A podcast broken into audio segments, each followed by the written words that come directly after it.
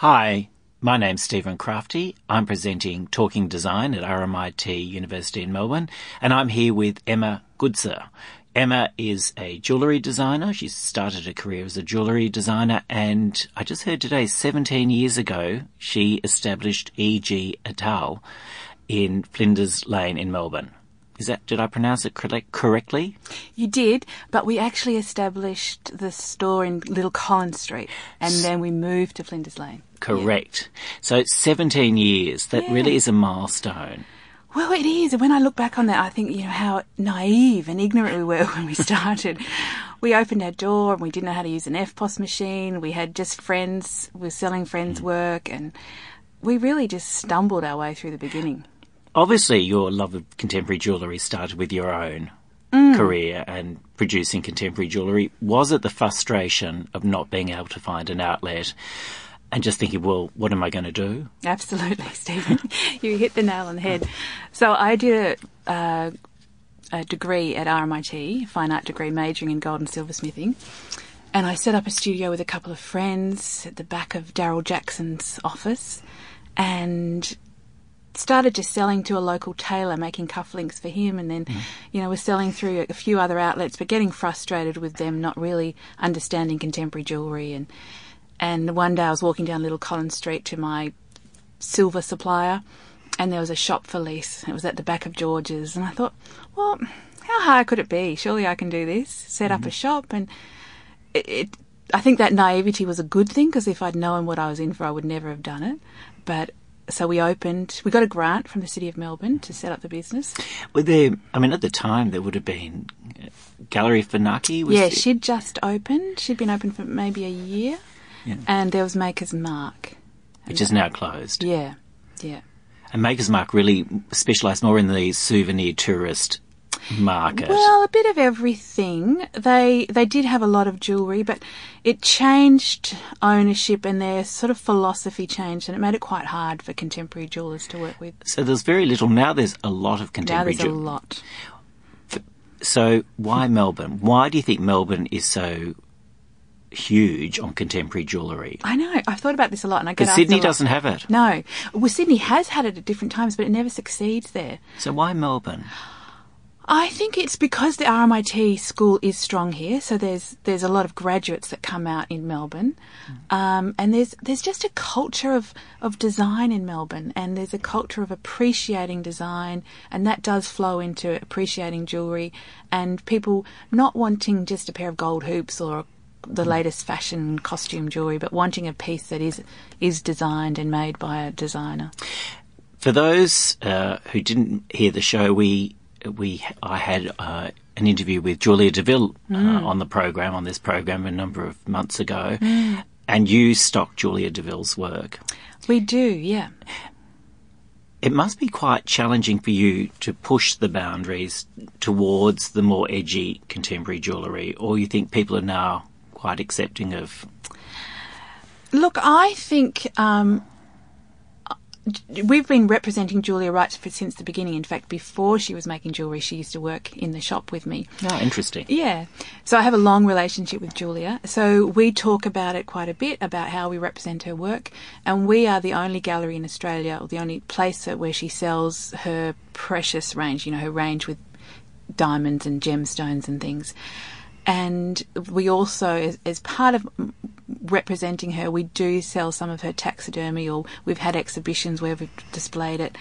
And I've had a conversation with Julia about how we can't, we're not the space to show all her taxidermy because You haven't got the space. well, we Or- literally don't have the space, but also that we do have customers who just react badly to it.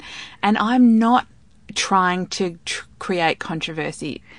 I'm trying to tread a line between people feel comfortable coming to buy their wedding engagement rings, but they are challenged, but not disturbed. so they don't want to see a mouse head on a brooch. Oh no, I'm happy with mouse head. I wouldn't do a hanging dead calf. Right. well, that's that's a big piece to put on your chest, isn't Yeah. it? I know. But we've had birds and we've had mice and we've even we've had ducklings and little kittens. So that's okay. People yeah, I mean okay we, we get a little bit of hate mail, but I don't mind a bit of hate mail. Um, Emma, in terms of that, you've been very supportive of a number of contemporary jewellers over the years, Mm. many, and a lot of them have had their foundations laid by you. Yeah. Uh, Some of them would obviously approach you directly when they first graduated and say, "Look, Emma, Mm. um, I'd love to." Show up my work in your store, which must be, you know, you must have jewellers all the time. What do you look for, and who are the type of people that you've felt that you've really seen blossom over the last 17 years? Well, I look I look for a mix of things, and often it's it's about sort of cur- curating the collection. So uh, it's it's filling gaps sometimes and working out you know what we really need, and it's you know I always don't like to step on someone's toes. So if we've got an artist whose work we've been selling for a while and another artist comes in and I think it's a bit similar, even if that works really fantastic, I just have to say no, you know this space we already we already have someone doing work like that. You'll have to find somewhere else because I do try and really Support. support those artists, and I don't want them to feel like they're threatened. Um, but I'm looking for work that obviously is is well made, but says something and adds to our collection. So it can't just simply be A nice really piece. lovely piece of jewelry. It has to actually add to our collection and and make a statement in some way. So who who makes these statements? So who are some of the people that you've watched grow and really found their voice? Yeah, well, well, obviously Julia Deville is one, and she's just gone She's huge. gangbusters. Um, and then there's people like Catherine Bowman who are, yeah, she's she's not as, um, you know, out there as Julia, but she, in her really quiet, beautiful way. We've represented Catherine for, mm, I don't know, it might be 15 years or something like that. And she, all her work is handmade, and it's she's very she invests a lot of sort of love and emotion into her work, and she's she's Mainly rings. No, no. I mean, a lot of rings because that's the demand. A lot of mm. people want a Catherine Bowman ring, especially for wedding rings or engagement rings. But she's also she's had several exhibitions with us, and she's got an exhibition coming up this year. And often one exhibition was all about earrings, and one was all about necklaces. And she's also she's quite an artist, so they're quite. She likes to include a lot of painterly techniques in where she'll she'll paint the metal and she'll you know engrave it, and they're very labour intensive and yeah. One-offs. Oh, absolutely one-offs. Yeah. Who else is someone to watch out for? Well, we've got um, quite a new artist. Well, she's was with us for a while. This is Laura Isles, and now she's back with us after a break. Yeah, yeah.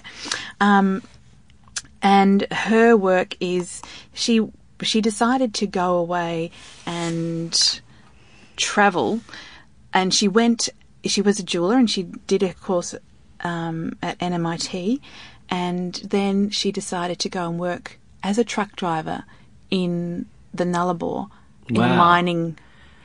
What an Right. opposite choice of career. I know this beautiful blonde jeweler worked as a truck driver, and she says it was amazing because it was like being a chef working out, you know, working with where food came from, from farm to plate, and so, Into the stones, well, materials. the materials. And that's what's really fascinating about contemporary jewellery. So often they're really interested in the materials. So she worked in the mines where they were finding gold. she actually worked in the mines. Yeah, driving the trucks and yeah, Yeah. yeah. And she says that was an incredible experience for her to really see where the materials came from and to get a, a greater appreciation. So how did that, so how did that affect her work? Well, um, let me show you this. Um, so she, how it affected her work by um, she really got an appreciation for the materials, and she just started to Yeah. Talk me through it. she, um, she's she's a really interesting person. She studied jewelry, but she also has a real fascination and did a bit of study around engineering. So a lot of her work uses um, mechanical techniques. So there's there's movement and a playfulness in them, and you know, and so a lot of her work is like the the big machinery out in the mining towns where there's there's big cogs and things that turn, and and then you know also out in that environment, she you know really saw the night sky clearly. Hmm. And so she refers to constellations a lot. Um, she has this. So by doing that, she gets this beautiful mix of organic shapes. Hmm. Um, combined with these mechanical operations that, that you can play with, so they're hmm. playful, and they the pieces sort of look like cogs from machinery, but then they've got this overlay of an organic sort of something that's sort of dug up out of the ground. You tend to have a lot of jewelers or a number of jewelers who have come from different disciplines. Uh, yeah. uh, I'm thinking of one who was a landscape architect. Yep. Uh, Architect. Ca- Cass Partington. Yes. and and she was a landscape architect or designer and started working with plastics. Oh no, you're thinking of Cassandra. Cassandra. yes, we don't represent her anymore. She went on to do interior design. Oh, okay. More sensible choice. Yeah, but we do. We have a lot of people that come from either a science background. We've got psycho psychotherapists. We've got architects. We've got landscape designers. It is something, and I don't know what it is. I think it might be something to do with um, the personableness and the scale of jewellery, where the people really come from a, a background where it's either on, working on a larger scale or it's impersonal, and they come and jewellery is more about creating something very, you know, related to the body and um, something that's they can do easily, quite transportable. I mean, it is getting stronger and stronger. Um, hmm. But there are people who don't get it, and it is pretty hard to try and explain to people hmm. why you would spend three hundred dollars for a cardboard bracelet, or three or hmm. two hundred dollars for something you know made of plastic. Do you get people like that in the store who who really challenge the idea, you know, what you've been doing for 17 years and you feel like, God, I have to keep explaining why contemporary jewellery is valid. Yeah, I mean, I can remember that when we first opened in Little Collins Street in the first six months, there was a note slipped under the door because we had something in the window um, that was made out of cotton and plastic, and and the note slipped under the window, which was incredible that someone had taken the time to write a note saying, "This is shit. My six-year-old son could make something better than this." And in the beginning, we were really explaining it, and people would come into the shop and look sadly at us and think, "Oh, you poor girls, how are you going to survive selling this stuff?" Stuff. But I think now, after 17 years, we we have a bit more of a reputation, and you know, obviously, we've been around for a while, and so people aren't so questioning about the relevance of it. Mm. They don't understand it always, but they appreciate that there are, isn't. But you know, the, that note, you know, my six-year-old child could do that. I mean, that applies to Picasso. painting, Picasso, Exactly. any great artist. Yeah, They didn't do it. That's the thing. They didn't do it. yeah. They didn't have the idea. And it's easy to do it once you've seen it in a window and Yeah. then go home and sketch or mock something up. But they didn't have that idea. no, and often it is more about the idea than the actual materials. Or yeah.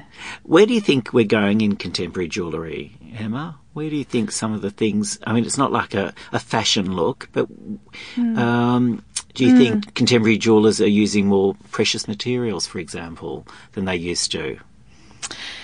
Yeah, I, I do. I think um, you know there was a while where p- contemporary jewelries were really rejecting precious materials and diamonds and gold Going for and plastics and going s- for plastics and you know crazy things, making more sort of body sculptures. Probably 80s. Yeah, exactly.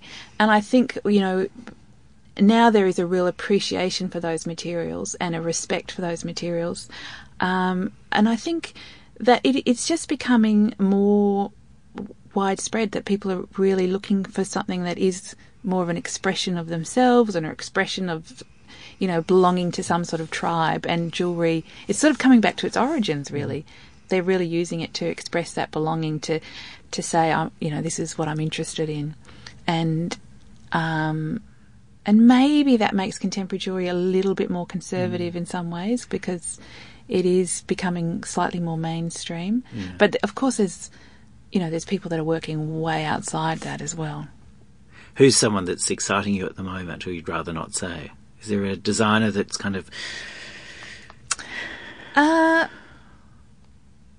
no. Um, I don't, I just re- I get really fascinated by seeing all the graduates and just seeing what's coming, and you see waves of different movements as people come out of um, out of their their studies.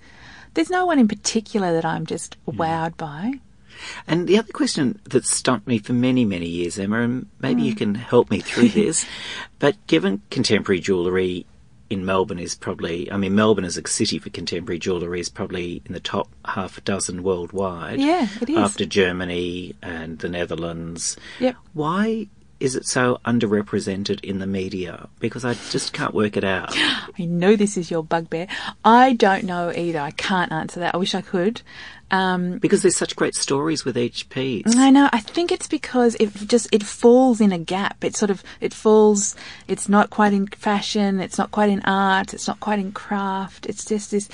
It, it's it's it's an art form, but it uses uh, uh, uh, materials often that are a global commodity. It just sort of is lies in no man's land, and I think a lot of times um, editors have ma- magazines and newspapers just Don't don't, really know what to do with it or where to get it, how to get it. Yeah. Because Susan Cohn did an extraordinary exhibition Mm. called um, Unexpected Pleasures Yes. a couple of years ago. Yeah. A really a blockbuster show Yeah, at the was. Mm. National Gallery of Victoria. I went three or four times and kept circling Mm. and thinking how wonderful it was that so many um, designers and creatives from Melbourne were represented in this exhibition Yeah. Mm. international and it then it went to London so obviously it made an impact in London and yet it again didn't receive enormous coverage when it was presented I know it is really fascinating.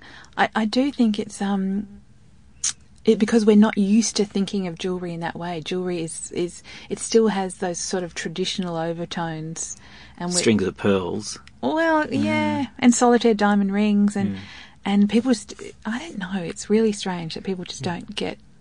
I mean as a writer it must be particularly frustrating uh, well I get particularly frustrated because I think you know architects all creators can learn so much by looking at jewellery I mean I see them as miniature buildings sometimes Well, so many of our clients are architects and designers because there is that relationship. But uh, for someone like you, it must be very frustrating when you have an exhibition and you think, hmm, how come I didn't get a response to that? It is. It's incredibly frustrating, and we're constantly sending things out to the media um, and having exhibitions, and it's we're, we're always trying to find new ways of reaching people, but it is really hard. So, in the end, we we just really build up our Clientele. database, and we just we sort of contact people mm. directly. Well, I mean, I'd like to thank you on behalf of my audience hmm. for establishing the store, E.G. et. Oh, thank you, Steve. 17 years ago Yes. because it's enriched my life and I think Thank it's you. enriched Melburnians' lives and we're a much better place for it, irrespective or not,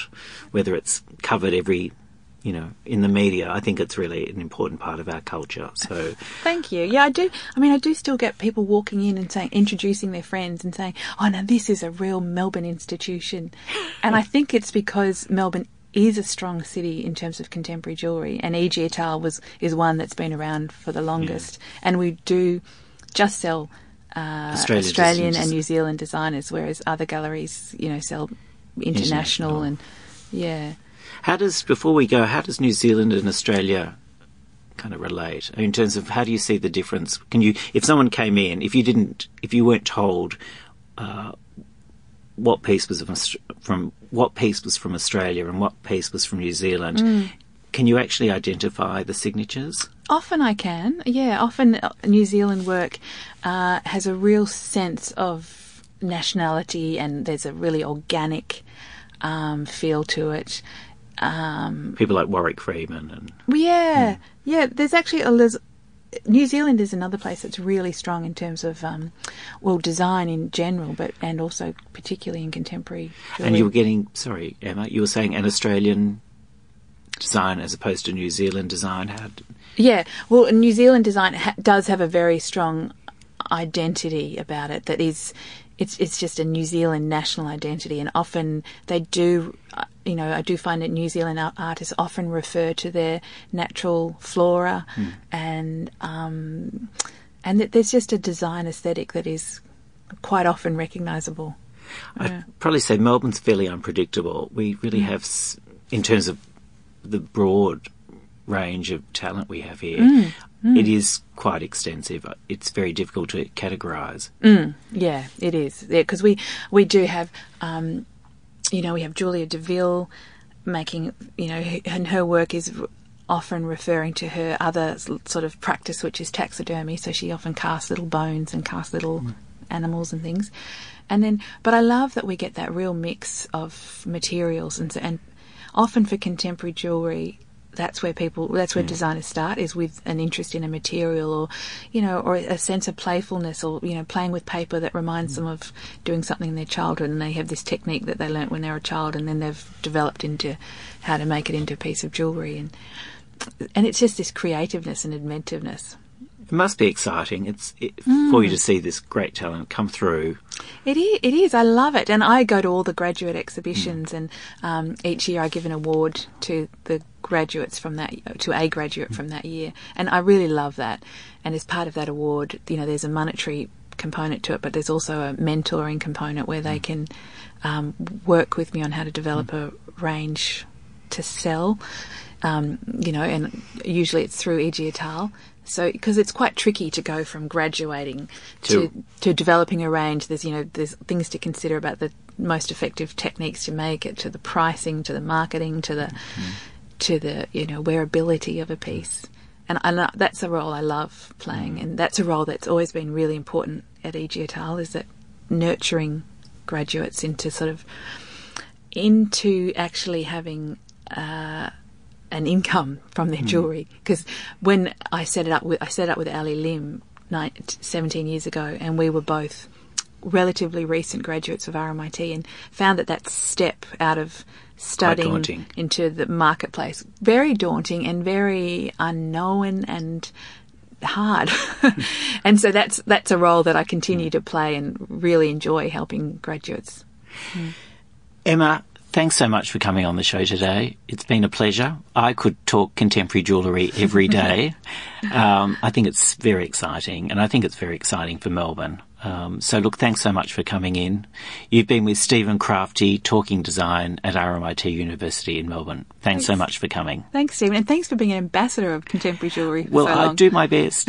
I do my best.